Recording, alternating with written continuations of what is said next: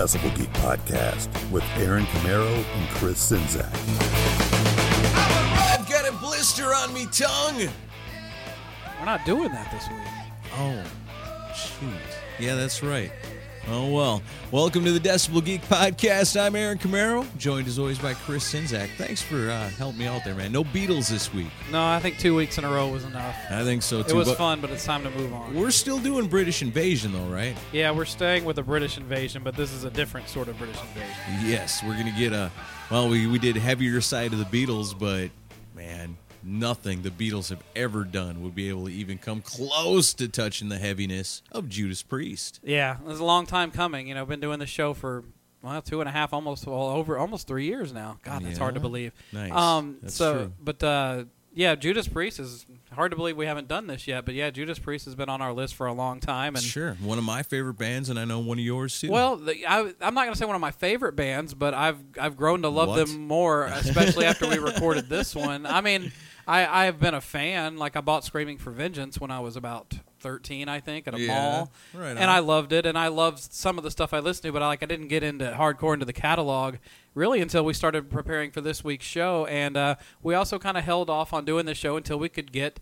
You know, somebody come in with us that really is a huge Priest fan that would have an interesting perspective on it. Right, because we had so much fun when we did the Van Halen discussion with uh, Todd Zilla. Yeah. You know, we realized this is the perfect way to do it. I mean, you can talk to somebody in the band and they can tell you all kinds of cool stories, but you talk to somebody who's a real, true fan, and you'll get a real insight into why people love this band. Yeah, and our guest today is uh, Metal Tim Henderson from BraveWords.com, the guy that founded BraveWords.com. Hell yeah. And uh, if you've never checked out BraveWords, you, you owe it to yourself. They are like the best rock and metal news site on the on the internet. That's where I go. You know, there's a lot of rock and metal news sites out there and some that are really super popular. But when I go to these ones, you know, I find like there's a whole bunch of bands that I've never heard of. You, You don't know, and wanna There's hear- a whole bunch of bands that are black.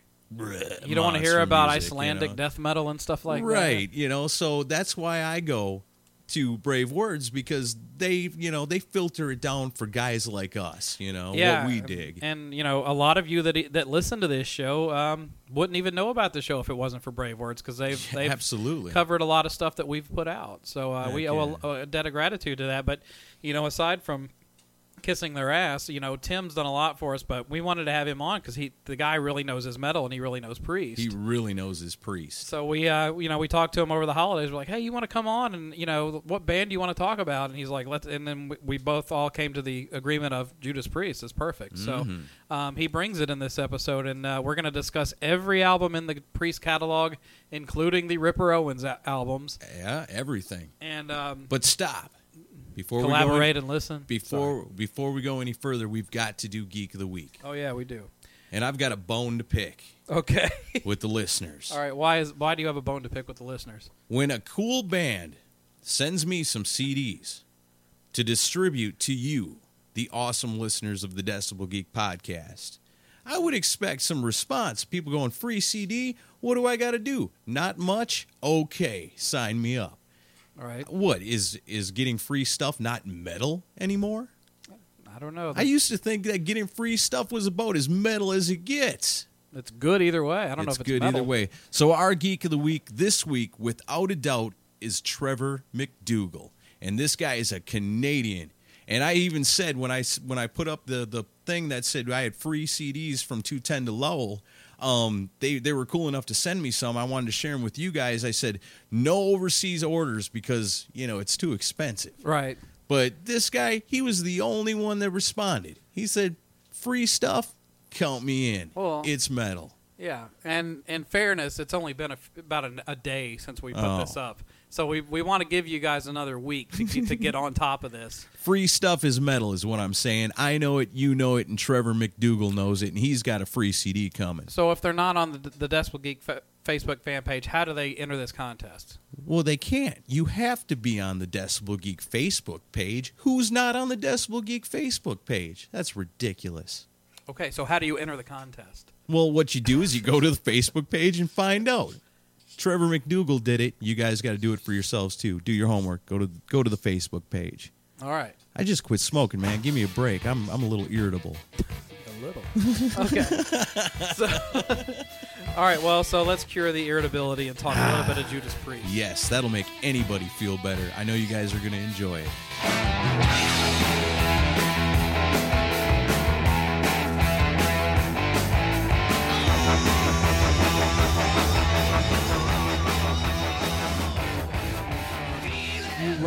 Brave Words. Did you found ba- Brave Words? Yes, sir. That's awesome. It was it was founded um, in early 1994. Actually, this is our 20th anniversary. well, Um, congrats. to begin Yeah. with. Yeah, the magazine was founded by me in um, in early 1994. Actually, it was it was it was first a fanzine called Metal Timbits, and then for some reason, for a long time previous to that, um, the name Brave Words and Bloody Knuckles from that famous Agony Column album um, really stuck to me. And I said, if I ever do my own fanzine, it's going to be called Brave Words and Bloody Knuckles. And I've had a blessing from the band um, like a number of years ago. But yeah, we, we started it um, in 1994, man. Tw- That's 20 awesome. years. Woohoo. Heck Wow. yeah, man. Who would ever thought that? That's incredible. Yeah, and I yeah, we owe a, a huge debt of gratitude to you because you have helped spread the word for our show in nu- Yeah. numerous ways. We've gotten a lot of listeners thanks to you. Well, I appreciate that, man. It's um, it's nice to be hanging with the Decibel Geeks. Nice. Very cool. Uh, so uh, yeah, we I was when we wanted to get Tim to come on the show, I was like, let's pick a band that Tim is passionate about, and we came to the agreement that Judas Priest would be the band we would talk about. So I'm guessing Judas Priest holds a special place in your heart. Yeah, no question. It's it's probably ranks as one of my top ten um, bands of all time, without question. And eh, not that I had to do any research um, before we came on, but you know what I mean. You kind of go back in the catalog and refresh yourself a little bit, and it's just it's it's it was just a like what a wonderful history, right? That they have. It's Yeah. going back to the like the early 70s you just look at all even rock and roll you know what i mean every album had something to offer it was um it was it's you know what i mean? And i love rob to death but whenever you think of heavy metal i think judas priest really is the first band that springs to mind even above a sabbath or a metallica which came way way later right? Just judas priest just kind of embraced that phenomena it took a few albums before the um like all the physical stuff with the leather leather and the studs came to um, fruition but for the most part yeah when you think of heavy metal you're talking judas priest man. They they they, they made it Yeah. Right. I can I can see that because you think about bands before that, you know, a lot of people look at Kiss, you know, and say, eh, it's rock, but it's not metal. You know, you look at, at Sabbath, yeah, it's it's heavy, heavy rock, you know, it's real dark, but I don't know if that's metal. You know, Zeppelin, I don't think people call that metal. So what band finally did come around when people say that's a metal band? You gotta say Judas Priest, I would think. yeah they i think they wanted to brand themselves as that i will take um not that i'm going to argue with you but I, I i view hard rock and heavy metal as this big tree and i still want to call led zeppelin a metal band i still want to call sabbath and even aerosmith a metal band Yeah. yeah, maybe they've got their blues roots and their glam roots, and even Kiss. You know what I mean? I, I find it insulting, even Def Leppard, that don't want to be called a metal band. Right. Like, you know what? You guys pull your head out of your asses. You know what I mean? Yeah. You guys certainly were a metal band when Pyromania was like the biggest thing on the planet, and you had Krokus opening up for you, and blah blah blah blah blah. You know what I mean? I just want to call it heavy metal. End of story. It just ends the debate. But that's Right. just my opinion. Nice. I like that. So if we're gonna go chronologically, um, well, they were obviously the, the band initially was formed in 1969, but for all intents and purposes, I, w- I would like to start in '74 with uh, Rocka Rolla, which was the first album with Halford. You know, because Al Atkins was in the band before that, and then he left the band, and then Halford comes in. So Rocka Rolla comes out in uh, 1974. A lot of the songs were written before Halford shows up, and um, it was produced by Rodger Bain, who produced, as we were just talking about, Sabbath's first three albums. Right. Um, they slept in a van during the summer while they were recording this. I've, I've heard numerous interviews with them talking about just, you know, imagine waking up to a broiling hot van every morning and then going into the studio. That's hardcore. Yeah, they were broke, and um, I guess they had a lot of problems with uh, Rodger Bain uh, as far as the direction of the album goes because he vetoed songs like "Victim of Changes" and "Tyrant." Wow. So I mean, that really says something right there because it, it could have been a heavier album than it really was because it's. I, I always got the impression this was a bit of a hippie-ish kind of a progressive rock album. Eh, maybe in the way that you look at them, the way they looked back then, the way they dressed, because this was way before you know the metal and the studs and the leather and all that stuff. You know, you look at some of that early stuff; they look like hippies. Yeah. You you guys um, made the point of direction, and uh, do you really think they even had a direction back No. then? They just wanted to make a record. Yeah. Right. You you know what I mean? You play that back to back, even with um, Sad Wings or Sin After Sin. It's like night and day. It is. It It's really a very is. blues based, like down tuned. They complained about the production on the album.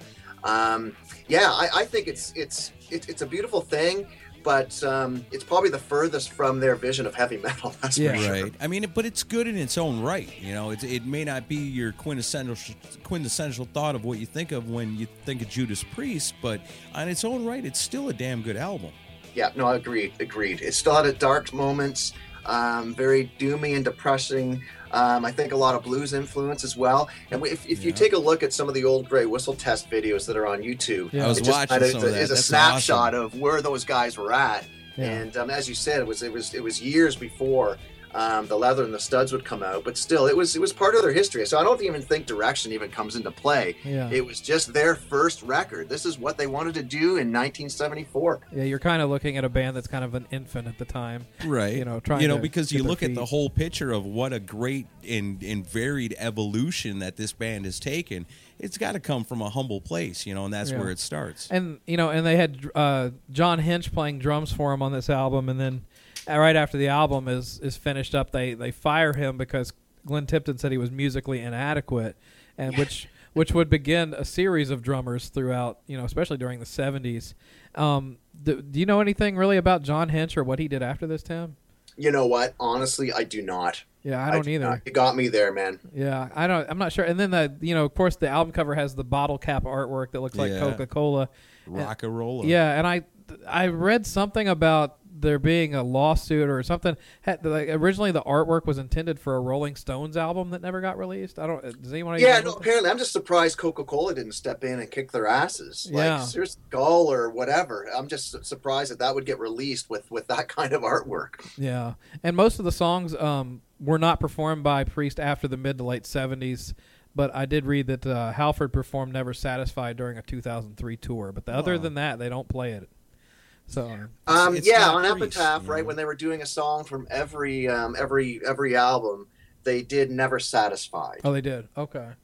But yeah, for the most part, this stuff is rarely heard. Yeah. So I, I always view some of these lost gems as new releases because hey, if you've never heard it before, it's like a brand new record in your head. Yeah. Right? Yeah, and so I'll- I'm talking old, like young fans that have never heard this album. Go out and pick it up and listen to it from start to finish because you're going to hear the roots of one of the greatest bands of all time. Yeah. Hell yeah. And I'll, you know, and as, as I said before we went on Mike, I, you know, I'm a, pa- I'm a casual fan of Judas Priest. I I owned uh, Screaming when I was like 14, and I loved it then.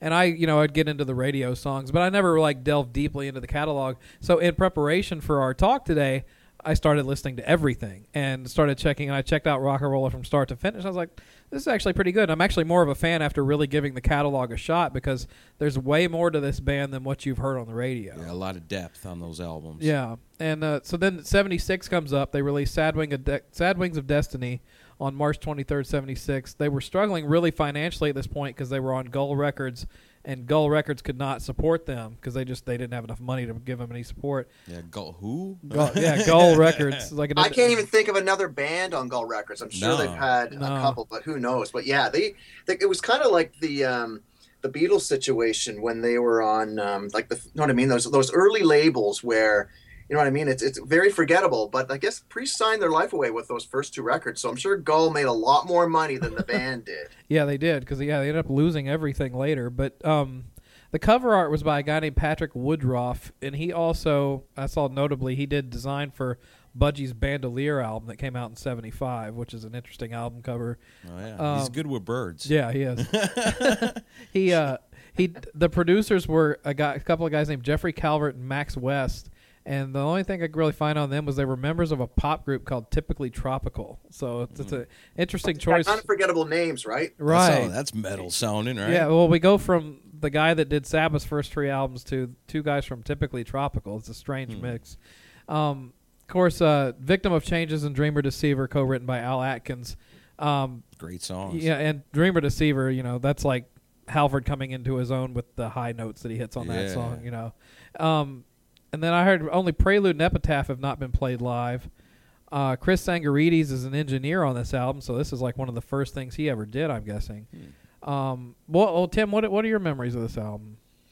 Well, I, I'm going to go back to your Patrick Woodroffe con- comment because I think the artwork really is striking, and it started to set the tone on the like the image that Judas Priest wanted to portray. Yeah. You know what I mean? It's very devilish, very. I'm not going to say anti-Christian or satanic or anything, but just just dark and foreboding. Badass. Um, yeah, it's cool. right looking. right it was it, it was obviously a beautiful piece of artwork and um, i tell you one thing al atkins bank account is probably um, gleaming with the fact that he co-wrote victim of changes Yeah.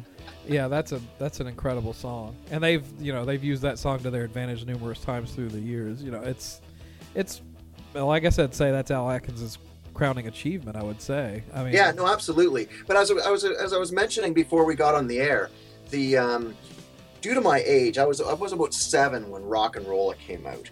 And so unleashed in the east was probably the album that really introduced me to a lot of these songs. And even to this day everyone says it's unleashed in the studio. I really whatever.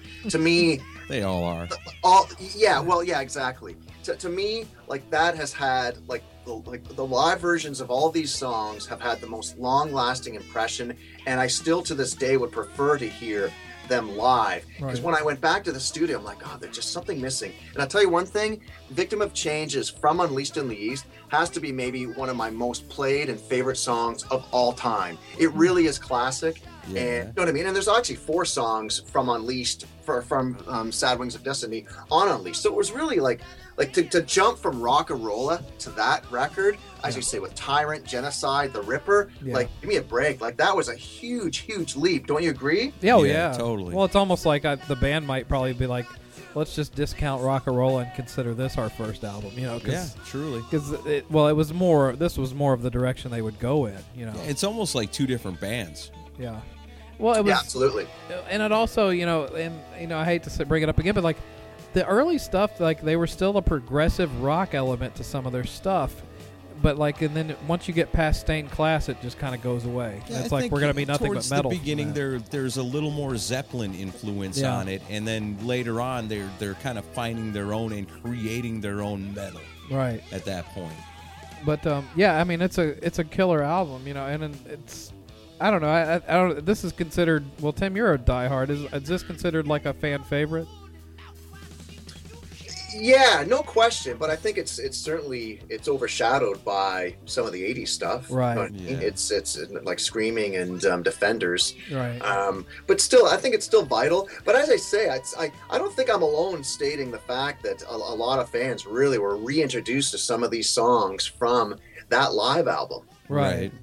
Yeah. You know, and you talk about the live album, and I think you know, as as Chris and I are big Kiss fans, you know, you kind of get that feeling like off of Alive, where you, you Exactly. hear some exactly. of the versions, That's a great, great comparison. and it's because the bands are so strong live Yeah. that it's almost it's almost difficult to capture these guys in the studio with the bombast and the power that they exude when they're playing live. You know, Ju- Judas Priest falls into that perfectly, Sure. just like Kiss. Yeah. They're meant to be played in a loud arena. Right. Yeah, So exactly. yeah, good because there's always like you said there's so- there's always kind of something missing as far as the crunch of uh, of what you hear when you, you hear them live. Yeah. Um, so then 77 comes around. Spontaneity of it, you know. They do uh, Sin After Sin, which comes out April 23rd, 77. This is the first of 11 consecutive gold albums. They have uh, Simon Phillips drums on this album, who ended up going on to play with Jeff Beck, Tears for Fears, The Who, and Toto. wow. So there's a connection for, to Judas Priest to Toto in one degree. Well, So- what about Joan Baez? and Joan Baez. I was about, I hadn't got to that yet. Um, One degree of insanity. Right. Les Binks ends up getting hired on as the full time drummer He's because good. he could I liked because he could recreate Simon Phillips's parts. Um, yeah, yeah. Diamonds and Diamond and Rust is a cool song, and then Love it. Um, Dissident Aggressor, you know, may have been the heaviest song released at that point. You know, because I don't recall anything earlier than that being anything any heavier than that. It's freaking Well, heavy. you look at some of the Sabbath stuff. You know what I mean? yeah. Give, me, give me Electric Funeral over Dissident Aggressor. You think so? Right? I don't. Oh, absolutely. There was, and even we're talking '77. So Sabotage came out, You know what I mean? Before that, Yeah, So you've got a half, good and point. half of that record is, you know what I mean? Symptom of the Universe. Yeah. So that's kind of silly. Although I can Slayer already- thought it was a good song and they covered it, right? Yeah, I can I can already see And the Halestorm recently covered that one too. Yeah, they And did. did a really good Yeah, that's version right. of it. I can already hear the emails coming. You're a fucking idiot. So, um, yeah. So, uh, and then Sinner would go on to become a concert staple, and I read that that's one of KK's favorite songs. Yeah. Um, It's a this great song. this was the last album because I'm kind of an artwork nerd. This is the last album to use the Gothic cursive font before they came up with the one that they ended up sticking with. and a scary album cover. I mean, that Yeah. that is a hard rock, heavy metal album cover right there. You look at that and say, "This is evil looking." Right. It's it's a building, you know, it's gates or whatever it is, but it's But it was scary borderline looking. progressive because if you look at the next one, it's like we're heavy metal. Before that, you know what I mean? Yeah. We're debating where we're gonna go. The Harley hadn't really come into play yet.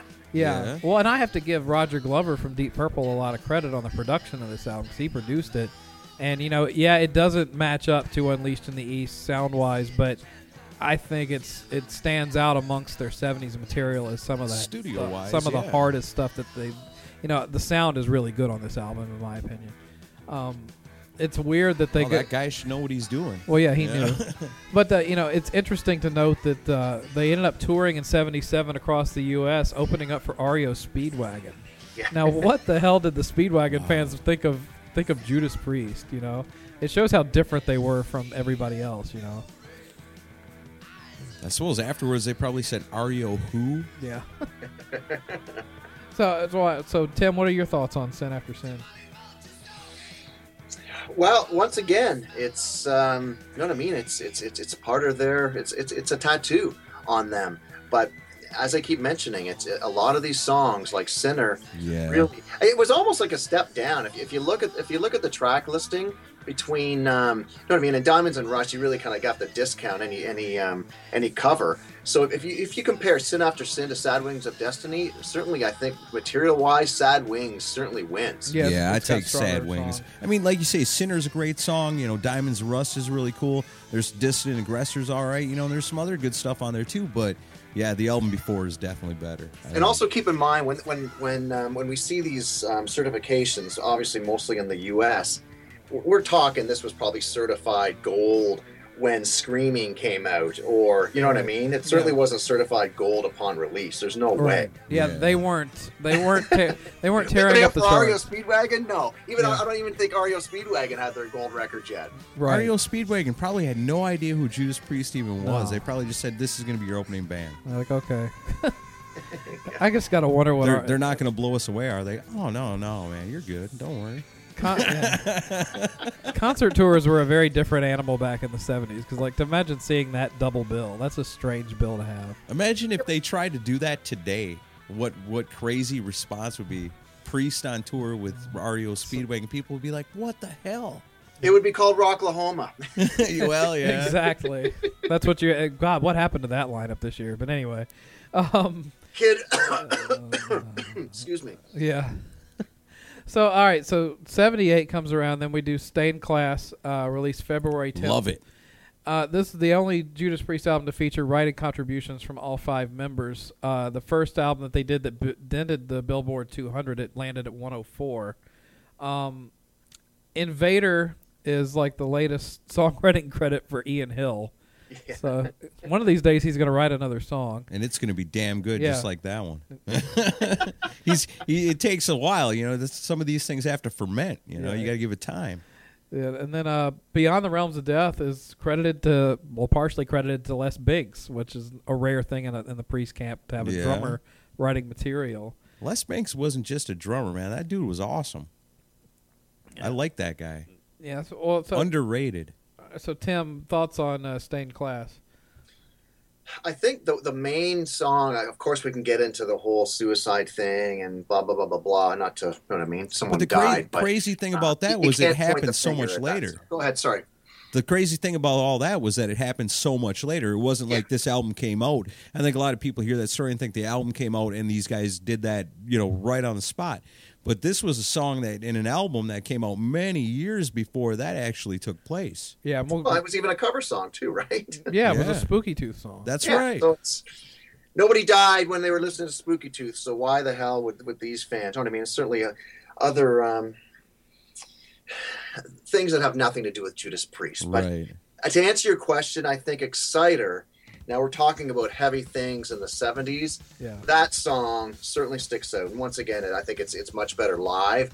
But like that is a speed metal song. I can just hear Dave Lombardo listening to that, like those double bass fills. You know what I mean? That is a way to kick off an album. Yeah, absolutely. Yeah, there's a lot of guys like along that vein of really, really heavy rock that probably cranked, put that album on, cranked it up, and said, "We want to do something like this." You know, your your Dimebag Darrells of the world and, and Yeah. such. well, and by comparison, this was the era of disco and also bands like the Bay City Rollers, and then you've got Judas Priest doing Exciter, which so um, you know that's I'll take it. yeah. I was, I'm guessing you know Priest fans back in those days were definitely a different breed of folks, you know, because like the pop music was really pretty much at its peak at that point for the 70s with disco and everything. So you know they hadn't quite broken through huge yet, but they were starting to build an audience, especially in America, thanks to touring with REO Speedway. but And I uh, still, I think it's, I still think it's a mediocre record. I still don't think it's a better album than Sad Wings of Destiny, track for track, song really? for song. It really, you got to wait to the next album. Yeah. It yeah, really this is one's good, that. but you're right. Yeah. Throwing songwriting wise and blah blah blah blah blah. Yeah, and before we get off of stained class, the art design was by a Polish guy named Roslaw Szaybo, who he created the new logo. This was the birth of the new logo. oh logo. yeah, this And- was the first time. and um, you know he would later on he would do a number of albums for them, but he also most notably did British Steel, which we'll get to. But that's a you know one of the most iconic album covers of all time. Absolutely. Oh, shit, yeah. Yeah, so the you know, I Stained Class, my opinion, I think it's a great album. I don't know that I kind of agree with you. Maybe Sad Wings had stronger original material because you know Yeah. they did tend to lean on covers at times, but White Heat Red Hot, I think, is a really un- underrated song. I you know I, I think that's a great track, but um, it is a good album overall. Um, so then '79, they come around with an album that has two names, and which oh yeah, depends on where you live. where you live. Yeah, so you know, Killing Machine comes out in the U- in the UK, and Hellbent for Leather comes out in what America. year was that? 1970, oh, actually 78, not 78, 70 yeah, yeah. 78. Um, August 9th or October 9th. Delivering the goods. Uh, Mm, one of my favorite pre songs of all time. One of my favorite rock well, I have songs. to say that all might be one of the best album opening songs of all time. Yeah. you know, um, this was uh, These guys know how to open their albums. Uh, Yeah, the Columbia CBS America didn't like the murderous title of Killing Machine, so they No. wanted it changed. Um, it's interesting because they, they start getting a little wilder with the uh, lyrical stuff because "Burn It Up" and "Evil Fantasies" are basically songs about S and M stuff. Yeah. And uh, oh, look who's writing them. yeah, You know, what do you want? right. Um, I will say there's a bit of a, a mark, a bad mark on here because "Take on the World" is basically like an attempt to do a We Will Rock You stadium anthem, and it was later covered by the Human League, and it sounds like it should have just been written by the Human League. yeah. Judas Priest don't need to be trying to be like Queen. Yeah. Tim, what do you, please, do you like that song, Tim? Um, well, let me just back up for a second because I think this album really started to define Judas Priest's sound, but it also it was almost like they were on the fence. Like, do we want to write songs for radio? Which a couple of like, you know what I mean? Evening Star, as you say, Take on the World, Before the Dawn. You know what I mean? So we've got some of these songs that really are mellow and you can sit there and snap your fingers to them or raise your fist in the air. And the other, you really want to get on your Harley and just go crazy. Say like delivering the goods, Hellbent for Leather. You know what I mean? Burning like in the Green Manalishi, you talk about cover like Yeah. the way they were able to twist the covers and like I love Fleetwood Mac. Yeah. Um, I'm not the biggest Joan Baez um, fan, but you know, but but but I never heard Fleetwood Mac sound like this. No. And this song has been done forever, and obviously the fans just like, you know what I mean? They just Yeah. it was great. Even uh, Running Wild, another song Yeah. that just sticks out on Unleashed in the East. You know what I mean? This was a great, really vicious heavy metal record with three or four ballads. So was were they misplaced? I don't know. It, it's strange because there's a lot of records that are coming up.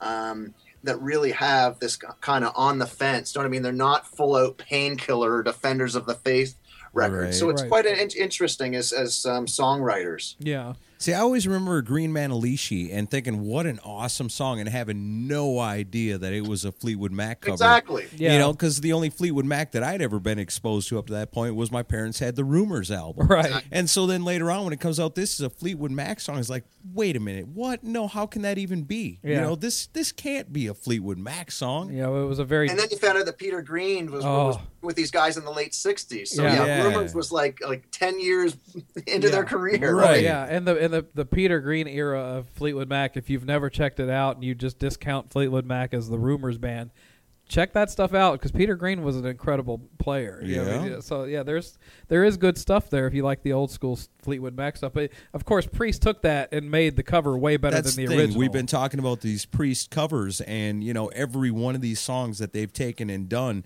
they've totally blown away the originals by making these songs their very own. Yeah, I don't know. I mean, I like the Joe, but no, I'm just kidding. But um, Okay, Juice. Yeah, the uh, the uh, this was the last album for Les Binks. Um, it was at 128 on the Billboard 200, and this was also this was the ushering in of the motorcycle, the leather costumes, the studs. So this must have been right around the time they did the tour with Kiss, opening up for Kiss. Then, right? Uh, was it se- that was 79? Seventy nine. They did. Yeah, they opened for Kiss on the Dynasty tour.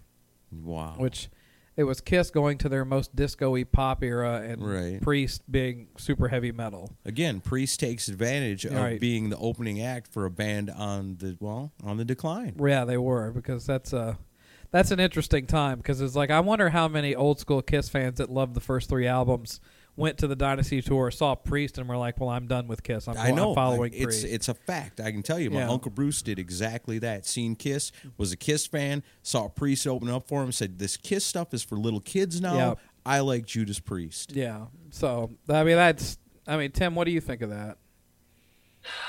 You guys are bigger Kiss fans than I am. I'm a bigger Judas Priest fan. Oh, you were there, huh?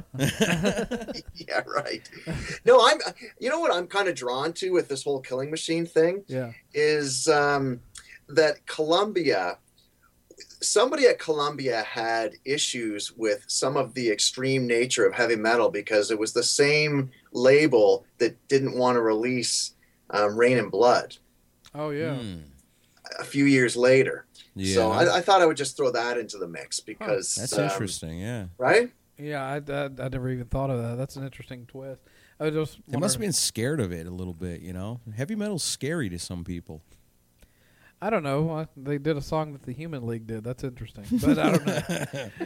In a bad way. Yeah, I just that song that, that talk about sticking out like a sore thumb. That song really does. But um, so then seventy nine comes around, and then Unleashed in the East comes out. And Tim, so this is where you this is basically your baptism to Judas Priest. Yeah, for the most part. I'm sure I heard some of these albums beforehand, but this one, just I guess how old would I've been? 79. So I'm like, you know what I mean? Like mid teens. This really just really struck a chord.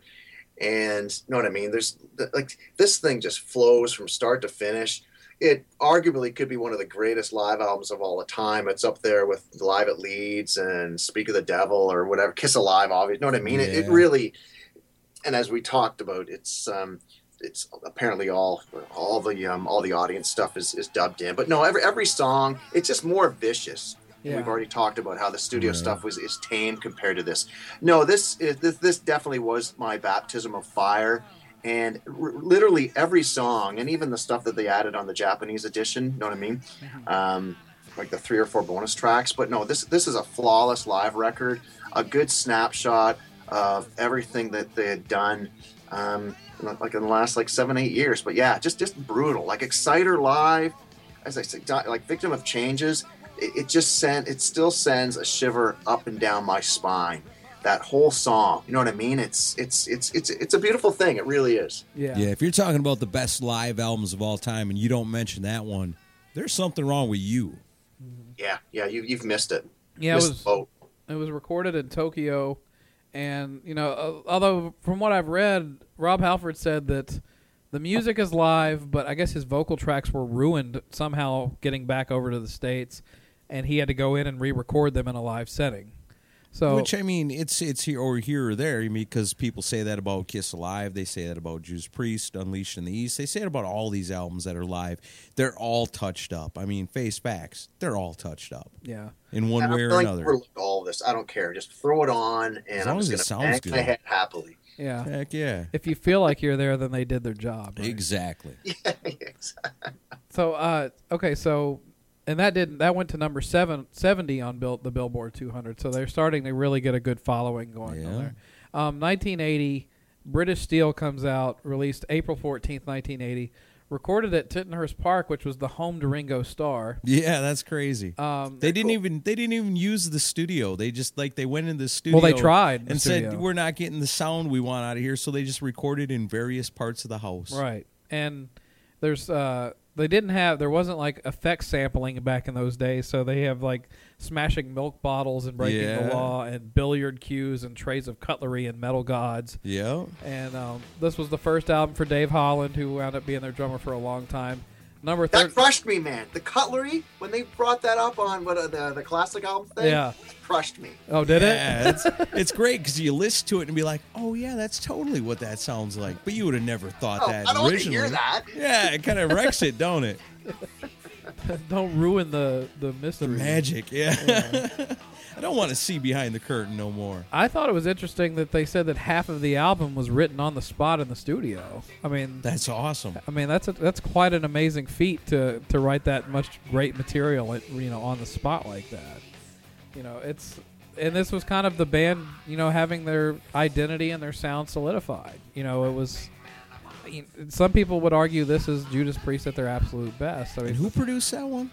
I don't, I don't remember. I didn't have I it. think it, wasn't it Tom Allom? Yeah, I think No? Tom That's it, Allom- Tom that's when Allom, he came into the picture. That's right. It was Tom Allom. I couldn't think of his name, but you know, you think about that, and you you think about producers of today. Oh, we want we want a siren, you know, or we want some tires squealing. You go on the internet, you find yourself a clip, you download it, whatever, you know, and there's there it is. You know, but these guys to make those sounds are the the sirens in Breaking the Law are actually guitars. Yeah. You know, and like you said, with the- with the cutlery, they had like a big box of spoons and knives and forks, and they're shaking it around to make noises.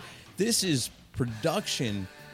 It's an art form. You know, back when they're making albums like this, it's it's a pure art form of of total creativity. You know, I think that that's what makes this such an amazing album. Yeah, Tim, what do you think of this album? There's there's a cool kind of Canadian U.S. connection with with this particular release, and maybe I might have lied to you because Unleashed in the East was my first real taste.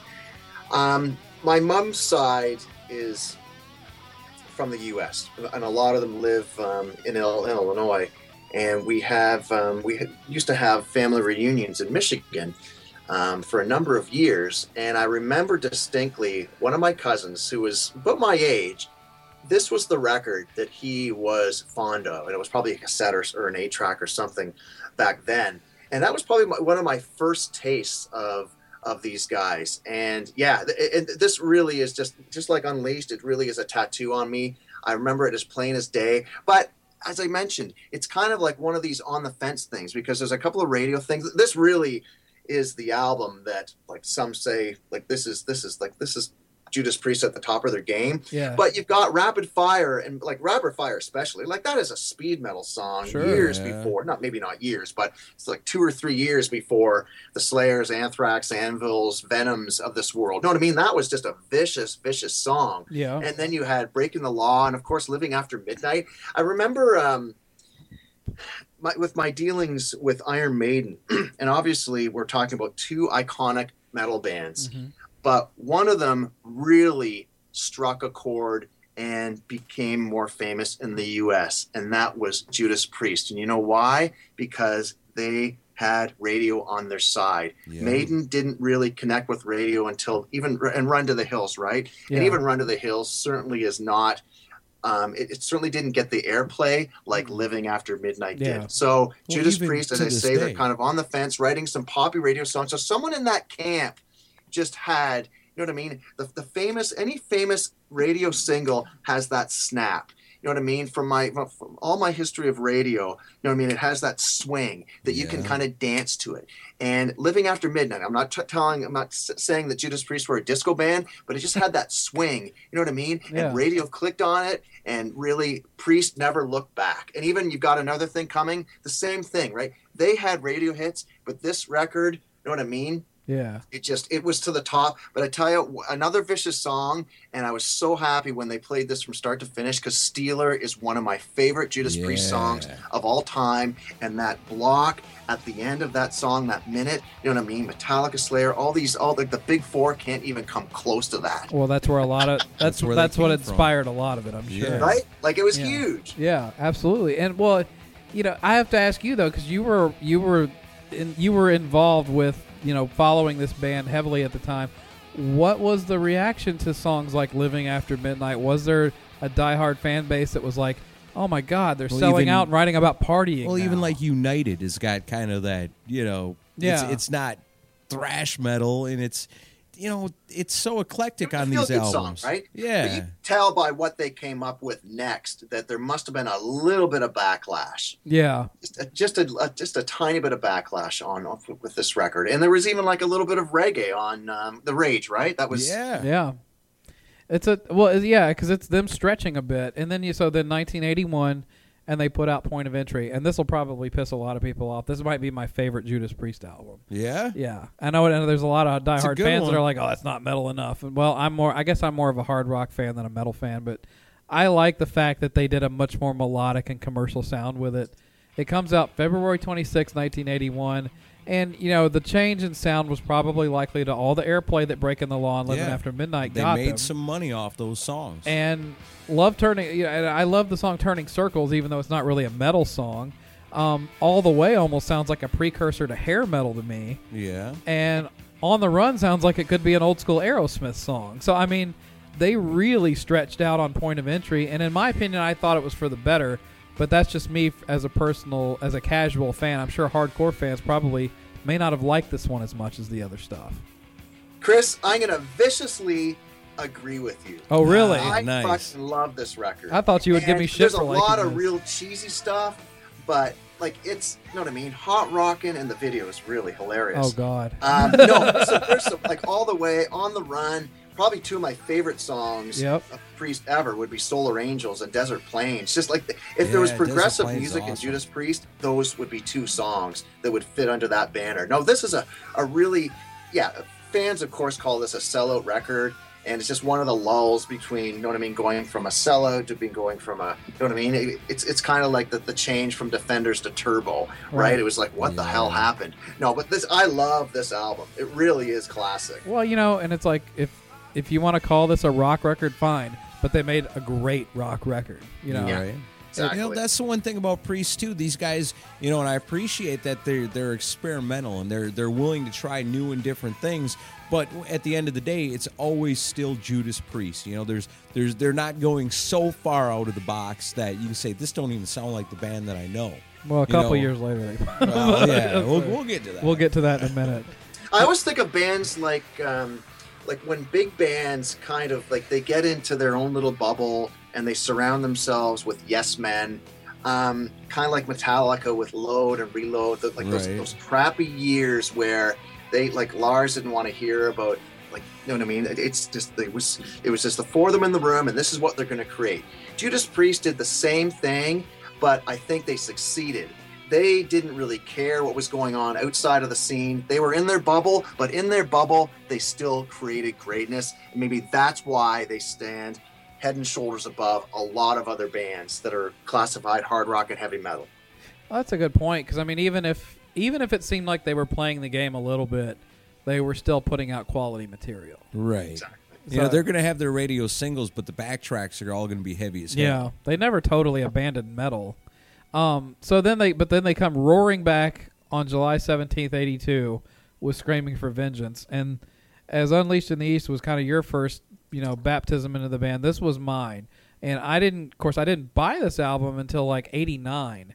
I bought it in a mall. I thought the album cover looked cool, and I was like, I've heard of Judas Priest, and I bought it. And I listened to the hell out of this album. I I spent a whole summer listening to this album basically on repeat. and uh, I gave my Kiss albums a break for a summer to listen to this album. And um, the you, of course they had their huge radio breakthrough with "You've Got Another Thing Coming," huge Yeah. huge hit.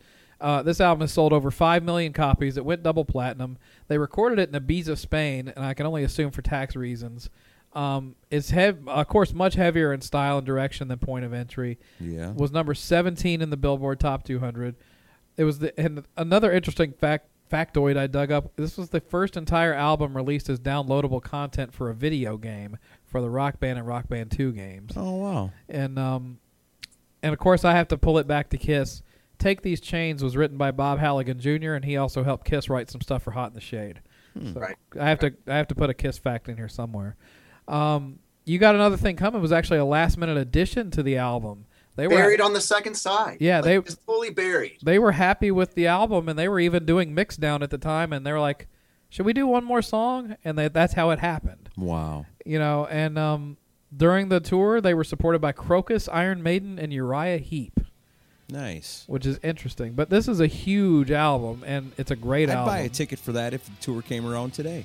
yeah I, I'd be with you, man. yeah and i still think the uh, the transition from the hellion into electric eye is one of the greatest moments in Mm. metal history i just Hell yeah, it is. that, that, that's one killer combination of music right there That was one thing when I was younger and I worked at the radio station that I really, really respected about my program manager is that when he put that on, he put them together. right I always thought Well, you have to. that's kick ass.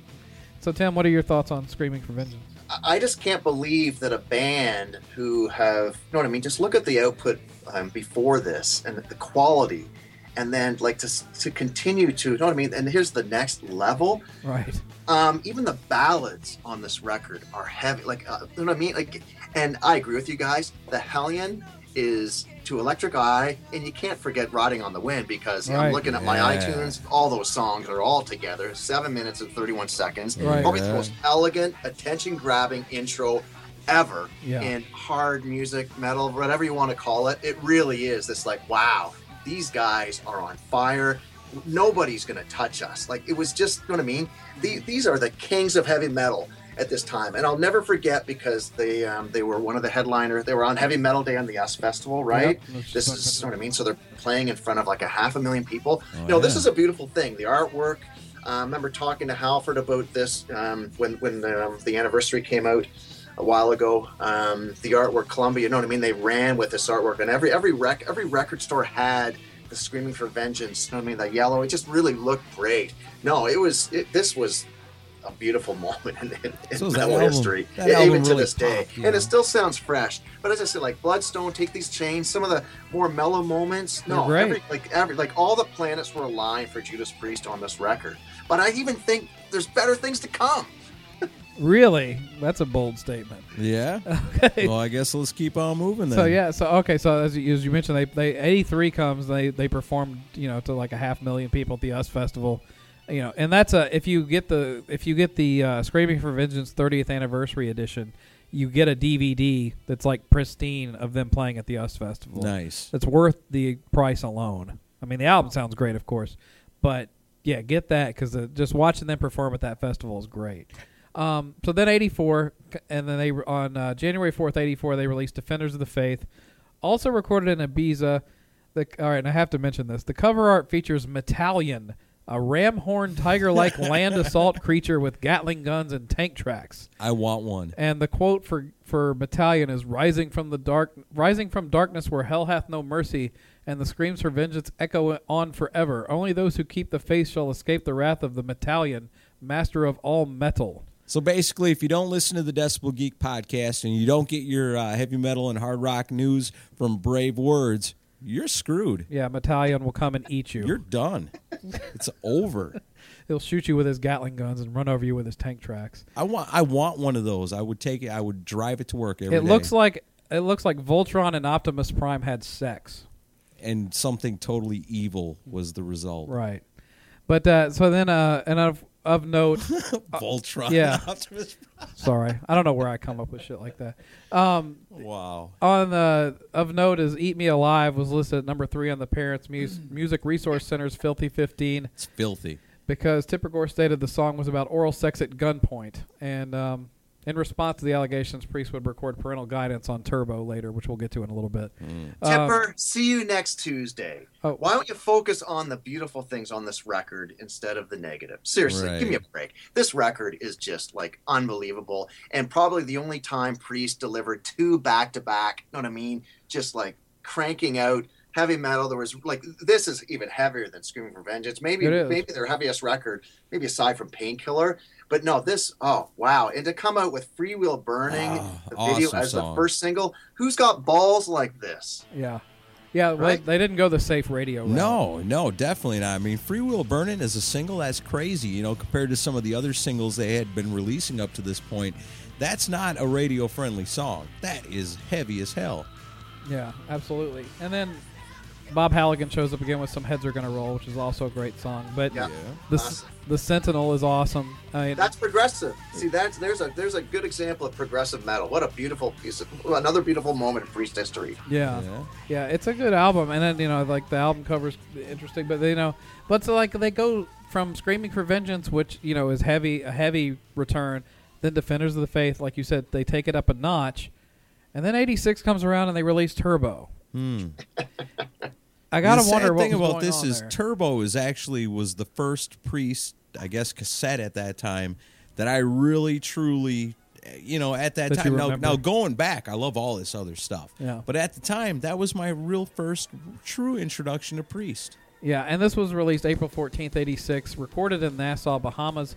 Maybe they were just too comfortable in the Bahamas, and that's why it came out like it did. yeah, you're on the beaches Um, of Spain, down to the Bahamas. They It's were nice. the they were the first band to use the Roland guitar synthesizer, and they used it to a heavy extent on this album. yeah. Um, the lyrical content's markedly different, with a lot of emphasis on you know. They're a hair band. Yeah, they become they basically wanted to play the game and be a hair band like Motley Crue, and it had mixed reviews, obviously. And um, although the funny thing I noticed in interviews is they say that the fans basically go ape shit whenever they play the title track live. yeah. So it's like uh, maybe it's their music It's a from good the Elder or though, something. you know? Um, but another interesting thing was that uh, Reckless was asked to be on the movie soundtrack for Top Gun, but the band turned them down because they thought the movie would flop and that would meant leaving the song off the album. I'm glad Priest knows more about metal than they do films. Right. My opinion on this album, I think it was they probably thought they were being very forward thinking and, and at the time and you know current, but it sound now it sounds completely dated. Yeah. I just I I'm not a fan of this album. It has its moments, but it's it's just them trying to play the game in my opinion. I have a great story because I agree with you. I think it's a dud. Um, production wise, yeah, not bad, but yeah, very cheesy, very, you know what I mean? Even their look.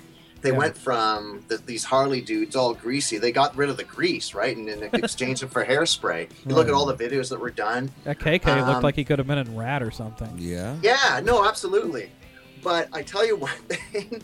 Um, we've attended a lot of the European festivals for a number of years, um, and Wacken probably being like the icing as one of one of one of the finest in Europe. And I tell you, we saw Priest.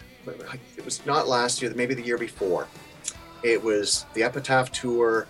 It was obviously they were one of the headliners, and when they played Turbo Lover, I don't think I've ever seen an audience go ape shit in like ever for a song. And I was telling Rob this after the fact and how a song that you it it bastardized these guys like it was just like one of the worst career moves in metal history and how can you go to the other side of the coin where now when you play it it is the highlight of your show Right. I like it. Like guys, if you were like in the middle, there was like a hundred thousand people, and when they kicked into Turbo Lover, it was shocking. It was, it was everyone was dancing and the lighters in the air. It was hilarious. I mean, it's kinda- so it's it's got just funny how music kind of changes its tune over time. Well, I can I can compare that to my first Kiss concert was the Hot in the Shade tour in 1990, and they decided after not playing it for like 11 years to break out "I Was Made for Loving You," and I'm sure they were probably scared to death to play it. They play it, and the whole crowd just goes nuts. And I was like, and I was like, this was a disco song that they wanted to bury for 10 years, and all of a sudden it's a hit again. But you kind of got to figure figure at both you know sides of this with Kiss and with Priest even you know at the time, you know, they seem a little cheesy. Now they seem a little dated. But at the core, them are some really great songs, you know, and really at the end of the day, that's what it's all about, you know. And talk about other great songs on there that may sound a little dated today, but I loved Parental Guidance. I mean, that was a song at my age when I was, you know, and my hormones are just starting to go crazy. That's what I love to hear. And I don't want my kid to hear that song. Yeah. Although I don't know, Wild Nights, Hot and Crazy Days. That was a that was a hairband era song if there ever was one. And and really, you look at the album; they really kind of all were. But in that own in that respect, they're still great songs. Yeah. I mean, they you did know, on Poison standards, these are great songs. sure. I would rather listen to Turbo than look what the cat dragged in. yeah, exactly. I'm right, right? I mean, I don't know. Uh. they're all pretty good. I like it all. yeah, they're good. So Tim, Tim. So overall, you're not a not a big fan of this album.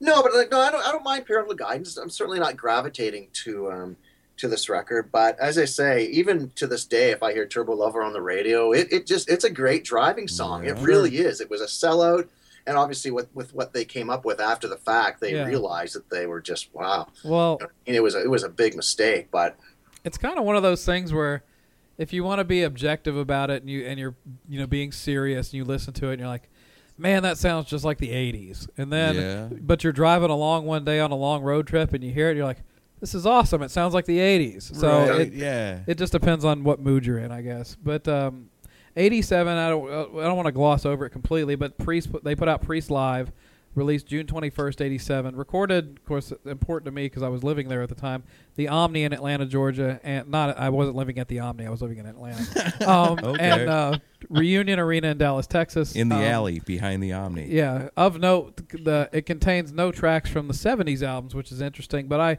overall, it's, I think it's got really good sound for a live album from the '80s. It's it's a pretty good album.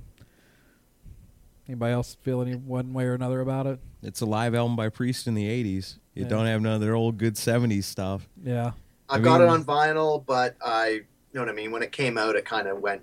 You know what I mean? yeah. It just went. I, I, it got filed. It was just something to release in '87, probably. Yeah, exactly. Fill a hole so you don't have to tour for that year. Sure. So then '88 comes around and they uh, released "Ram It Down," released uh, May 17th, 1988. Glenn Tipton views this as a very underrated album for the band. It was the last album with Dave Holland, and uh, he's only on parts of the album because he had a health problem at the time, and they ended up using a drum machine for a lot of the stuff. That's just wrong. Yeah. It's just wrong. The uh, the title track goes all the way back to the British Steel era, which is probably why I like it. Um, I don't know, guys. I mean the the song "Heavy Metal" and the idea to use Johnny B. Goode at the single just I ugh, I don't I don't like those at all. "Hard as Iron" could have been an awesome song without the drum machine. Um, I don't know. I just I don't care much for this album at all. I think it's pretty overlooked, but um, for the most part, just because of two songs, the title track, um, and let's um, discount the fact that it was a drum machine and "Hard as Iron." Both those songs are are, are quite vicious. But yeah, as, I said, Johnny B. Goode. You know what I mean? It's whatever. Do we really want to hear that? It was like it was Hollywood kind of creeping in, and probably one of the most overlooked Judas Priest records, though. But those two songs stick out to me for sure. Aaron, what do you think of this one? Uh, Judas Priest and Drum Machine. It's just wrong. Yeah. I don't. I, will, I do not accept it. I don't know. And it's like, who the hell decided Johnny B. Goode would be a great singer? Yeah, it's not I a mean, good idea either. That is a You terrible. think about all the great covers that Priest had done up to that point throughout the years, and Johnny B. Goode's just you know, and it's like Tim said, it's kind of like Hollywood creeping in, going, "Oh, you do this, you're gonna get radio airplay. People are gonna love it. You're gonna, Exactly. gonna love you guys. It's gonna be great. Just listen to us, you know." Yeah, I couldn't get into this album much at all. And I even remember when it came out, and I was like, "Nah." Um, okay, so then uh, they didn't put an album out in '89, but it's worth noting that's when they were first sued over the suicide pact death in Sparks, Yeah. Nevada. They came back from all those years later. Right, and then '90 comes around, they release Painkiller, and a huge return to form. I like this one. Um, released September 3rd, 1990, recorded in France. Uh, and of course, the biggest thing, in my opinion, is the huge drum sound from Scott Travis, who just got brought in from Racer X. yeah, absolutely. You know, and uh, you know the first, well, the first drum beats of the title track. He's just like, okay, this is a different Judas Priest than what Ram It Down gave us. he has for damn sure. Um, more, I think it was more more of a thought out attempt to redefine the band's sound as heavier. Uh, Ian Hill he cites this as kind of an influence on nu metal, and I can hear that in pieces. You know, I don't know if that's a good thing or a bad thing. Um, Help. I don't hear that though. I, I don't don't? hear that. This is a this is like a speed metal record. Well, I thought that too, but I, although I hear little parts that I can hear a little bit of the nu metal influence. Um, Hell Patrol uh, is about a U.S. Air Force pilot flying a mission in the Gulf War, so they were writing a little bit about current trends at the time. Um, and they said the painkiller itself is one of a series of fictional messiahs created by Judas Priest. The painkiller is described as a metal messiah sent to the world to destroy evil and rescue mankind from destruction. So it's So is this he's supposed to fight Metallian? Is that how that works? maybe I don't know. or they're on the same team? I'm not sure. Weird. But uh, although I'm gonna I'm gonna give them some shit later for a newer album because it's a concept thing. But I guess they were always kind of playing around with concept stuffs even through the '80s. Um, I think Rob Halford always said, you know, when he writes a song, he wants to paint a picture, like create a movie in somebody's mind. You know, when they hear the song and hear the lyrics, and it it paints a such a strong picture that it, it almost becomes a video in your head, yeah. kind of a thing. You know, they- and that's that goes to their creativity. And they did receive a Grammy nomination for Best Metal Performance for this album, so it's it was them kind of getting back on the map. But then things would kind of fall apart after this album. So, um, but yeah. So Tim, what do you think about Painkiller? You know what? I, I gotta say this this may actually be Halford's like peak. When you when you listen to the vocal tracks on obviously Painkiller, Yeah. but even like there, there's a there's a lot more deeper stuff on this thing. I love All Guns Blazing, Metal Meltdown, A Touch of Evil is just a beautiful, beautiful ballad-esque. You know what I mean? It's it really is classic. But Halford's voice, wow! And how old would he have been? You know what I mean? At yeah, this he time, was right? well Like, into the career. no, this was um, it was almost like they reinvented the wheel. yeah, Um, Yeah. I got to tell you one thing. Ti timing, because I saw this was Operation Rock and Roll, right? That dreaded Sony thing that just like totally like lost millions of dollars. It, it, timing was crucial with this thing because literally, like it was a year before Nirvana's Nevermind, Pearl Jam's Ten, right. and Soundgarden's Badmotorfinger. You know what I mean? If this thing came out like a year later, we wouldn't even be talking about it right now. It would, it, would, Yeah. it, it would probably be worse than Ram It Down. But yeah, they it, it, it really snuck in before everything caved in. But no, this you and you listen to this record now, it's like it came out yesterday. It is awesome, absolutely awesome. And they did the um, the Freewheel Burning thing with Painkiller. Like, who did they think radio was not going to play this song? You know what I mean? MTV, you know what I mean? They had they had peaked years before that. So like really what were they thinking when they made this video? And this is this is like thrash at its finest. Yeah, I remember It's like having we're a. Judas Priest. We do what we want. I remember. Yeah. Yeah, I remember my best friend at the time when this came out, we would get together every Saturday night and watch Headbangers Ball. And I remember when this video premiered on Headbangers Ball, and me and him were watching it. And I was the Kiss fan. I was into hair bands and Warrant and stuff like that. But he was into Anthrax and you know heavier stuff than I was. And when he because like they were like, they kept hyping it up. The new Judas Priest video is about to come out. You know, you know, stay tuned. And you know everything he thought of Judas Priest before this was oh the living after midnight breaking the law guys. I don't care nothing about that. And then we watched it. And I remember looking at him. His jaw was dropped. He was like, "That's the fucking aw- most awesome video I've ever seen." nice. Yeah, he and he went out and bought the album and just cranked the shit out of it. Became a Judas Priest fan out of it. But yeah, I, I remember watching him and he was just like, "This is amazing," and I just kept thinking, "God, that guy sings high." But um, that was just me.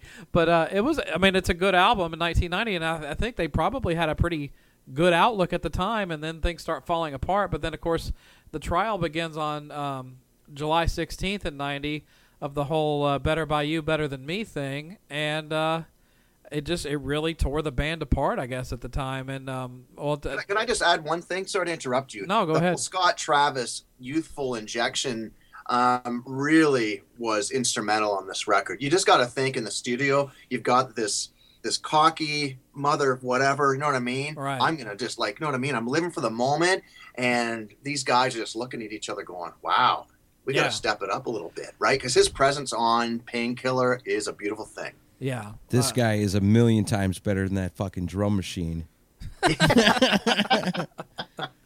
Imagine, yeah, if, if Scott Travis had played on "Ram It Down," I might have liked it a little bit more. Yeah. Yeah, Yeah, absolutely. Totally. Yeah. So then the trial happens, and it, it's a big deal. And I remember all the, the press reports, and thankfully the judge ruled in their favor, so there is some hope for sanity in this country. Um, but uh, anybody have any thoughts on the whole trial and the subliminal "do it" message? I don't know. I mean, it's I agree with the judge. That's all I can say. I mean, it's it's unfounded. It's ridiculous, and it's it's a sad situation because these guys. I say guys because everyone says, "Oh, they were kids." No, they weren't kids. They were adults. You know, they were young adults, and they made a terrible decision. And you know that it doesn't matter if they were listening to a priest or if they saw something on TV or watched a movie. You know, you can't blame. You know, it's the same old story as always. You can't blame an artist for what an individual does Right. when they're if they're viewing of it. If if that were the case, then like we talked about last week, you know, the Beatles should have been should be in prison right along with Charles Manson. But that's ridiculous. Yeah. And it's the same applies here. Yeah. Tim, what do you think? Well, let me just bring up, uh, because I don't want to go that, that in depth with, with this, but let's bring up a mediocre priest song. It's just two words: parental guidance. These guys weren't hugged enough. Who Yeah. knows what was going through their heads and what kind of supervision and blah blah blah blah blah. But yeah, to point the finger at a metal band or any band, like it's rid- beyond ridiculous. Yeah. It really is beyond ridiculous. The fact that it even got to, like it even escalated to that point, like wow, it's um it really just shed a, a very negative light on on like on the on the U.S. system, right? It's it's yeah, it's, it's terrible because uh, who like what lawyer would really have had like you know what I mean to get to that point to bring a band on trial? It's very sad. I'm sure it was very hurtful. I know Rob. Know what I mean? Yeah. There's scars that will never be healed because of that trial Yep. and what they did. And obviously, they're saddened by the fact that um, the two of their fans, one's one's dead, and who knows what the status of the other one is. But know what I mean? Like no band wants to see that. No. But Right. certainly, no no band wants to get to the next level where they're going to be tried for it. Give me a break. Yeah, they got into this to have fun. And know? that was the vibe I always got too. That above it all, about how, how bad this was and how they got drug into this whole thing, and they they never asked for any of it, was the pain of knowing that two of their you know huge fans, somebody that you know, and Judas Priest, they love their fans. You know, they you you know it throughout the years. You know, throughout all the things they've done, these guys love their fans, and just to lose two of them like that, I think that hurt them more than having to even be drug into the trial. Yeah. Yeah. And it was, you know, and as I saw an interview, I was doing research last night, and I started watching stuff, a little bit of stuff about it, um because I know we're not going to go at too in depth on it. But I saw an interview with Rob, and, he, and it was just from a couple of years ago, and he says, you know, um, it was a horrible thing, and it was one of the worst times of my life, and I still haven't gotten over it, and I don't think I will ever get over it. I would imagine So- not. It was a it was a terrible, and then you know, and then it was kind of a series of bad things that happened for them because in '91 they're on tour and they were doing the mic, the motorcycle stunt, and then um, Drum Riser was halfway up in Toronto and he uh, got was there. injured. You were I at the was there. show, Oh wow! yeah. Rob got hurt. there? Well, It tell happened. us about it. Well, it was shocking to everyone. Listen, my God, like here's he comes out on his bike and then he falls over. You know what I mean? Like it was it was that Operation Rock and Roll show, and it was just like wow, all of it. And they, the band kept playing. It was um, it- I believe it was breaking the law, but don't quote me. But I, I honestly I was at that show. Oh, He came back. No, but I even asked him about it later. And he was bruised and a little bit battered, but no, he got back up and a little embarrassing, but it was just like a technical fuck up. That's all. Right. Kind of like the Bret Michaels thing when the curtain came down on him, right? Or a little the- or- embarrassing, but um, hey, he came back and they, they, they stormed on. or like Ace Frehley getting electrocuted or anything yeah, else, yeah, you know. exactly. It falls into all those categories. David David Lee Roth hitting him himself in the face with a sword or whatever, you know. These guys, they rock and roll. They keep they come back. or getting stuck in the pod if you're in Spinal Tap. but, um, I can tell from this conversation today that a lot of the movie Spinal Tap was kind of based on Judas Priest. Well, there there's there's elements of all these bands that we love that are in that movie. But Yeah. um, so then in '92, Halford announces that he's leaving the band, and uh, you know I was a casual fan at the time. I was like, in my opinion, in my when my thought was, well, they're done. Um, yeah, you would think. Tim, what did you think when they announced that? Yeah, it, well, it, it's what came after that with the whole two project, right? That was, I think that was even worse than the fact that he was announcing that he was leaving Judas Priest, right? Yeah, It was that just album had was to- just. ugh. He just wanted to go down a different path. You thought Turbo was bad? Yeah, no United kidding. Trent Reznor, Yeah, and I know he laughs about it. We all laugh about it, and I won't throw those CDs out because I'm sure someday they're going to be worth something. right.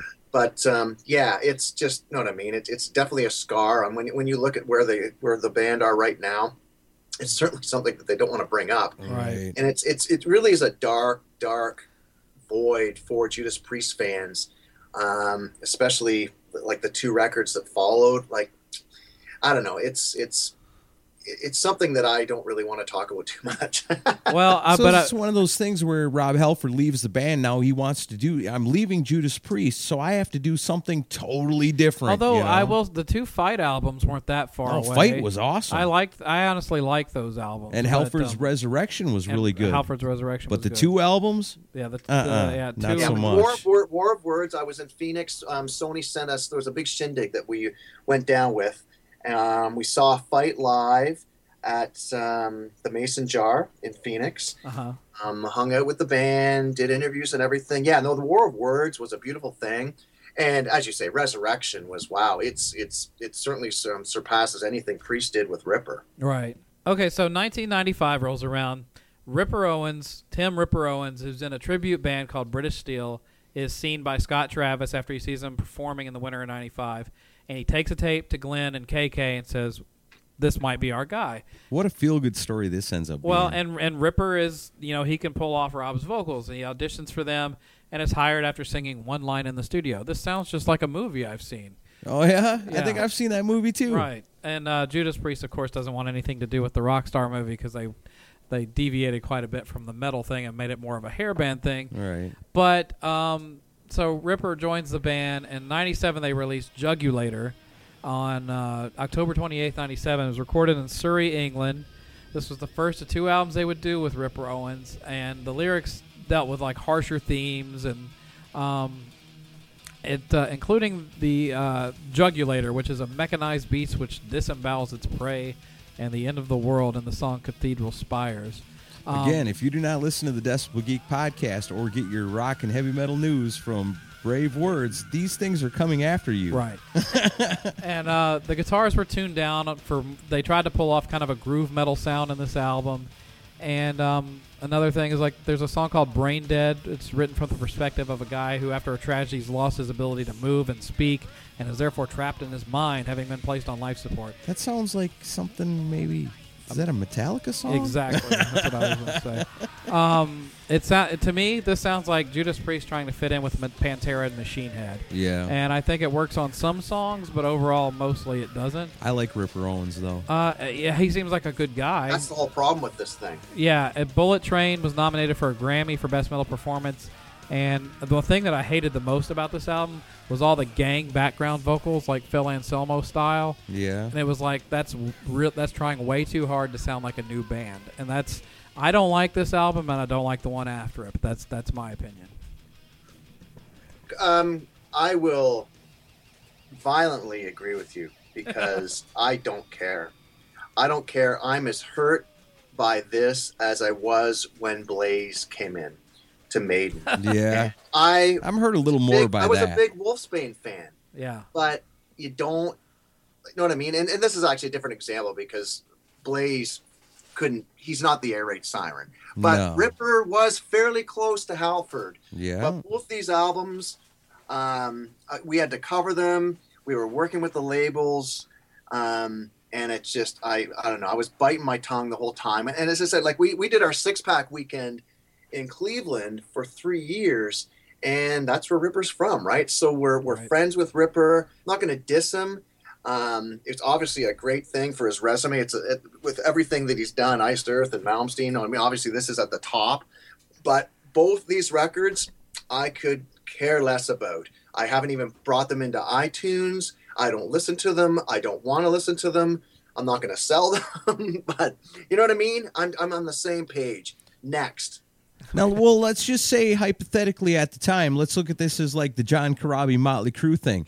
Yeah. If if they would have came back and called it something else besides Judas Priest, if they would have came back and said, "Hey, we're starting this new band. We have a singer. Basically, it's the band from Priest with a new guy. We're going to call the band Ripper."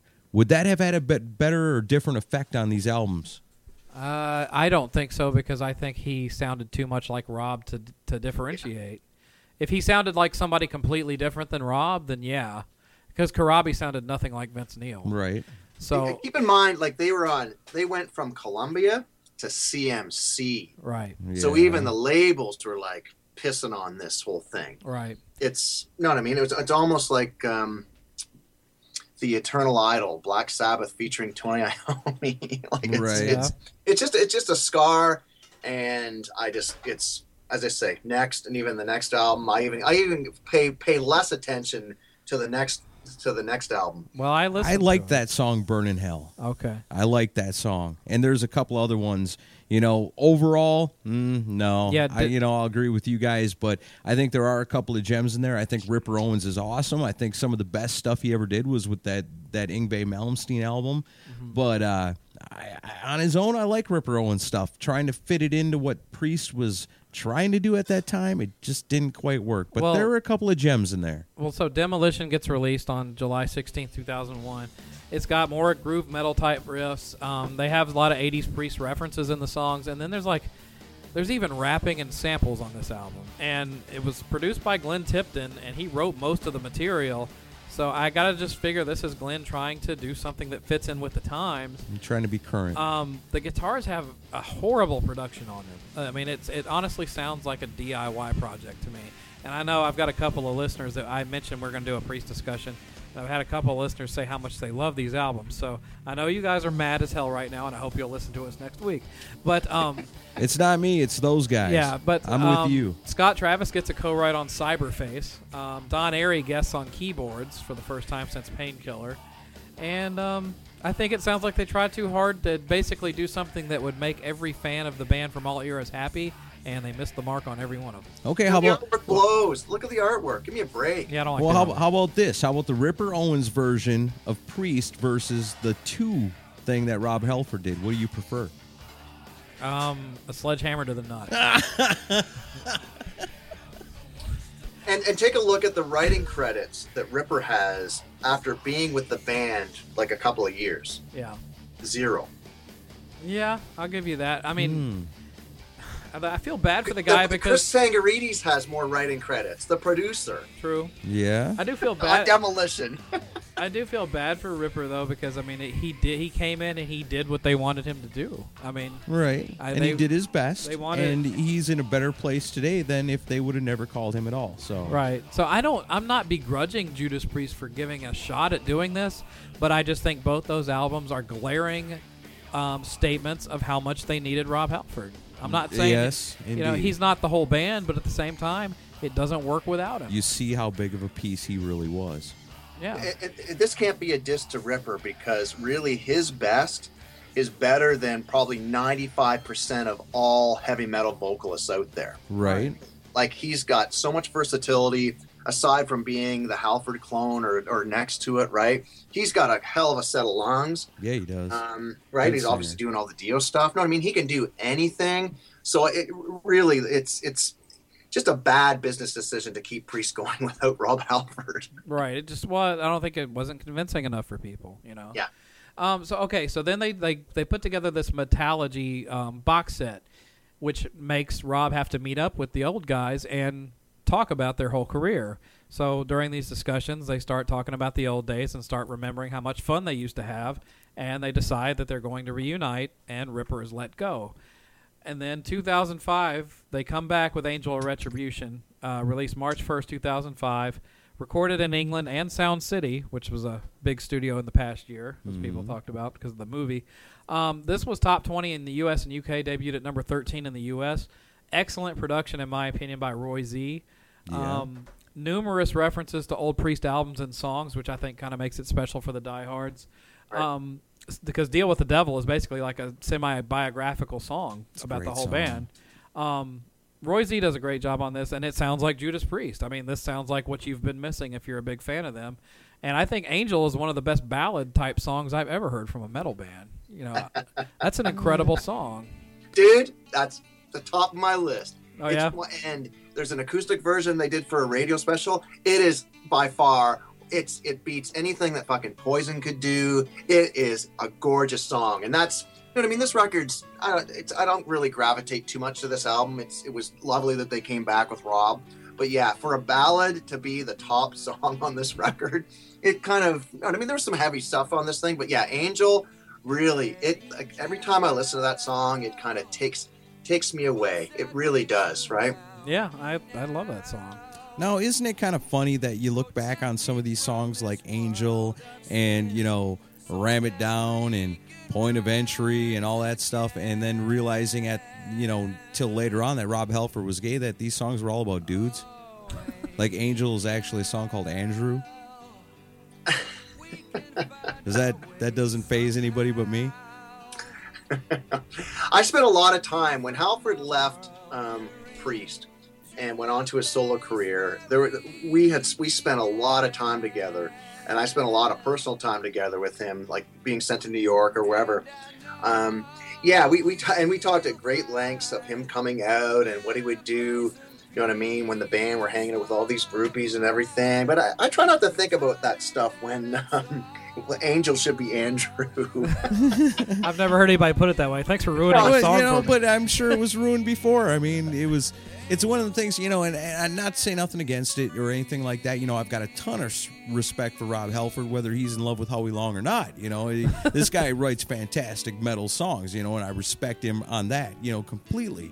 But it's just, it's always just been one of those funny things that it's like, wow, these songs were about guys. I I just I when it when he came out I I wasn't surprised and I was honestly surprised by so many people I knew that were surprised. I just you know I was just like well you know love who you love if you're if that works for you then more power to you. And now you've tainted me forever because one of my favorite Scorpion songs is called "Send Me an Angel," and now in my Send me an Andrew? it's- I can send me an Andrew. So you, screw- I'm gonna hang up now. no, the Scorpions, they were actually singing about girls. Yeah. oh man, Send me And an Loch Andrew. Ness. Let me just bring up the Loch Ness is I and I even said this to Rob. It's like, why are you doing a song about the Loch Ness monster? But the intro to that song, I know it's 13 minutes, Yeah. but like first, you know what I mean? The guitars and everything. That is incredible. It ex- Like, actually when they is start pretty talking cool. about the, the actual monster, it kind of goes down another path, really deep, deep sea path. But no, great, great, just wow. That's what's Priest coming back. right. Yeah, I like that. It's hard to get into a 13 minute long epic sometimes, but that one's actually pretty cool, even though it is about the Loch Ness monster. right. So they they get uh, into the kind of writing about story stuff at that on that song, and then which leads to 2008, and Nostradamus comes out, released on June 13th. What's up with that? This is a concept album that includes symphonic orchestration, choirs. no, Most of it was written on keyboards. no. It took two years to write and record. Um, it was their highest U.S. chart entry at number 11. Strange. Um, in my opinion, this comes off like a Spinal Tap album and takes itself entirely too seriously. And I think Persecution is a great track. Um, but the I just this this album does this song album and most of the songs don't do it for me. That I just don't like it. I was sent to New York um, to cover this record. Sony sent me down. Um, I don't even think it was an overnight thing, but um, and hopefully the band is not listening because it was a great interview session. Actually, with with Rob, KK, and um, and even Jayne Andrews was was there. It was the first time I'd ever met her. Um, but I tell you, I was so I was forced in um, quotation marks to hear this album from start to finish. And as I say, I hope the band's not listening because really, that is the last time that I listened to this record, and it's something I kind of something I may regret because in God knows how many years time when I'm terminal, I want someone to actually put this record on again because maybe there's something in there. Because at the time, nothing stuck out. Um, I'm not going to sit here and shit on it, but I'm also wasn't one just to go revisit it again because, yeah, there's something wrong with the whole concept album with Judas Priest. I don't know. I don't know. It was, I think it's um, it's uh, it's Judas Priest writing an entire album on keyboards. Nothing against keyboard players or people who love keyboards, but Judas Priest writing all these songs on keyboard and then going back and adding guitar to it later. No, that's not right. Well, I, it just it's I don't know. It's just schmaltzy and it comes. And I'm not trying to take a dump on it, but I guess I am.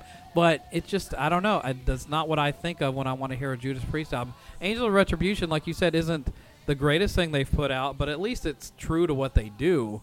Um, this is just too far out of left field for me. to But get don't you into. agree? Maybe it could be like a turbo thing where No. in like 10, 15 years, no, it's. I- Here's another funny story because when I was, I guess it was the last, the, the second last time I spoke to Rob, it must have been for the screaming for Vengeance, and on a piece of paper on my little notes when I was doing my phone interview, um, I had just written, "Is um, is Nostradamus dead?" But obviously, I didn't want to say that to him. Uh-huh. But I kind of got lost in the conversation, and I still regret this to this day. I said, "So, Rob, is Nostradamus dead?" And he's like in his British accent, "No, Nostradamus is not dead." I was like, "Oh, fuck me! I just insulted the metal god." Nice. Oh, but yeah, no, they really believe in they really believed in this record, and that's what I say. It's I think it's it's probably better than Turbo, but I don't think I'm ready to listen to it yet. no. This, But I think this is the thing we have to remember, and this may be something we've learned a little bit today. Judas Priest seems to always have its ups and downs, you know, and may- maybe not so extreme, but it's like they come out with one album that ever you just love it. then they come out with the next one, and it's like, eh, it's okay. But then they come back with Yeah, something really weird, eh? awesome. So imagine if Nostradamus was like that, and the rumor is that 2014 is supposed to be the year for another Judas Priest album. Looks like we're due for something that's really, really kick ass. I hope you're right. the last time I spoke to Rob was um, it was it was last year, and we were talking about the fact that Black Sabbath and Judas Priest. It was like who would have thought that they would have an album out at the same time? And obviously the Priest record's delayed and blah blah blah blah blah. Yeah. But yeah, no, I agree. I think it's it just goes with history. It's like this teeter totter effect that the next record and Halford jokingly because they- they're very tight lipped when they do interviews and he told me he said they're, they're working on a very very strong heavy metal record and hmm. obviously with, with richie faulkner you know what i mean they've got that here's another youthful injection it's kind of like the scott travis painkiller thing right? Here's Yeah. a, a uh, here's a young guitar player on fire. He's hungry and glenn is looking at this thing going fuck i, I don't even know if i can do that anymore but i'm gonna have to try. No i think and compare you compare this next record from priest to 13 from sabbath it's going to be like night and day guaranteed. And they know that and whether or not they if you believe that they're in this bubble i still think they know what's going on around them they they can create a better heavy metal record than sabbath could in a million years Well, that's going to be saying something because I really liked 13. So if they can top that, man, they're on to something. You know, and maybe it is. You know, here's one for the fans. Here's one for us. Yeah. Here's one for the fans. Here's one for us. Nostradamus was for us. So the next one's got to be for the fans. I hope so. Yeah, because I Nostradamus felt like their version of them doing "Saucy Jack" by Spinal Tap. Or The Elder or Yeah. something like that by Kiss, you know. Yeah, it's It's okay to do all the something big like all, once in a while. all the big classic rock bands have moments like this. Sure. So that's why you come back with the Yeah, Creatures I of the don't- Night. That's why you come back with the new Priest album. Well, I don't begrudge them for trying it because, in a, honestly, the concept of doing an album based on Nostradamus sounds really cool on paper. Yeah, kind of does. But executing it is a much taller order than just coming up with the idea. And I just, you know, I, they gave it a good shot, but it wasn't for me. But uh, I, I have faith that they can put out something great after this, and I'm Yeah. sure they will. Because Rob, you know, he may not hit all the high notes he used to hit, but he's still got a, a fantastic voice. Are you kidding me? That guy, I think he sounds better than ever. No, I'm being realistic. He can't hit the highest notes he used to hit. He's still Rob fucking Halford, though. Okay, make me the dick. You Um, are. All right, so Tim, what do you what do you hope for? No, I, I, I really am a firm believer that th this is going to be their epitaph. It, it, it may indeed be their last record. No, I, I, I- have faith, I, and it's the fact that they're actually taking this long to create it and, and work on it. I'm, I'm sure we're going to see it sometime this summer. You know what I mean? It's I just yes. you just wait. I think that that um, that piece of dynamite is just it's going to be lit. You know what I mean? And it's just going to explode. Like Judas Priest are back and on fire. I'm not going to say that Halford's voice is is you know what I mean, has, but like just obviously keep in mind how old he is. Oh, he yeah. certainly sing is singing better than Ozzy by far. Oh, yeah. Big Better than Ozzy, better than. Better I mean, how many singing better bands? Than Ian Gillan. He's singing better than all these guys. Yeah. Robert Plant. Give me a break. This guy. Paul guy. Stanley, Joe really Elliott, the list goes on and on. A guy, there's guys today. You got the list of who's who's the best singer, who's the worst. Rob Halford's still right up there at the very top. Oh yeah, I'm excited. You guys have got me really freaking excited today for the new Judas Priest album. Thank you. Glad to help. Um, so well, all right. So Tim, it's been awesome having you on for this. Hell yeah. And um, before we let you go, just anything you want to plug. Obviously, bravewords.com, but anything else? What's going on with Brave Words? we are redeveloping the site that should be live sometime this spring. We've got, as they say, I hate using this term, but um, a fresh coat of paint. We're so old that it, it, it just can't be a fresh coat of paint. It's got to be a new frame. You know what I mean? It's it's it's a new house. It'll be the house of heavy metal. Nice. Um, yeah, and that's what we, we've been actually working on this thing for like the past year. So stay tuned for that in the next couple of months. Very really, in my and thank you for visiting. in my opinion, Brave Words is the the place to get your hard rock and heavy metal news. I mean, there's other websites that you know have big names and stuff, and you go on there and there's uh, news stories about hundred bands you've never freaking heard of, don't give a damn about. But Brave Words, they know how to whittle it down to the bands that are important. Yeah, and they have excellent taste in podcasts. Yes, So And to- we do our own interviews too. you do. You don't just repost. So I, I appreciate Brave Words and everything you guys have done. You've done a lot for the show, and I also go there every day for uh, my metal news fix. And heck yeah. we've gotten ideas for shows just from reading your site. So uh, we appreciate that. Amazing. Thanks so much, guys. All right, great. Well, thanks for coming on, and uh, we'll see you soon. awesome. Thanks, Tim. Keep the faith, Decibel Geeks. Heck yeah. Bye.